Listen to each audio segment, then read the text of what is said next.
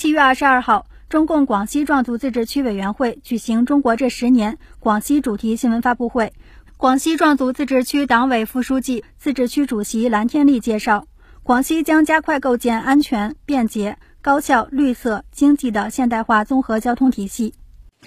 下一步，我们将聚焦全国前列、西部领先的目标任务，加快构建安全、便捷、高效、绿色。经济的现代化综合交通体系，一是畅通道，推进西部陆海新通道高质量建设，构筑全面对接粤港澳大湾区的大通道，打造陆海内外联动、东西双向互济综合运输通道。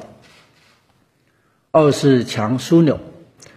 加快建设北部湾国际门户港、南宁区域性国际综合交通枢纽，推动广西打造成为国际国内双循环的重要节点枢纽。三是支网络，建设发达的快速网、高效的干线网、广泛的基础网。构建现代化基础设施体系。“十四五”时期，广西综合交通投资预计将超过1.5万亿元。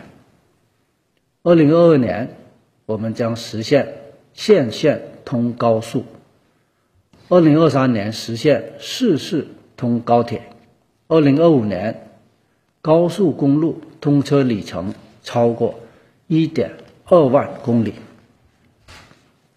四是优服务，瞄准人享其行、物优其流的目标，推动旅客连程运输便捷顺畅，货物多式联运高效经济，畅通农村物流最后一公里，构筑民生为本的高品质运输服务体系。五是促转型。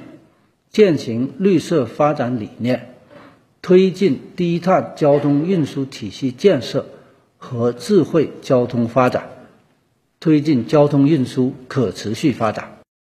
新华社记者广西报道。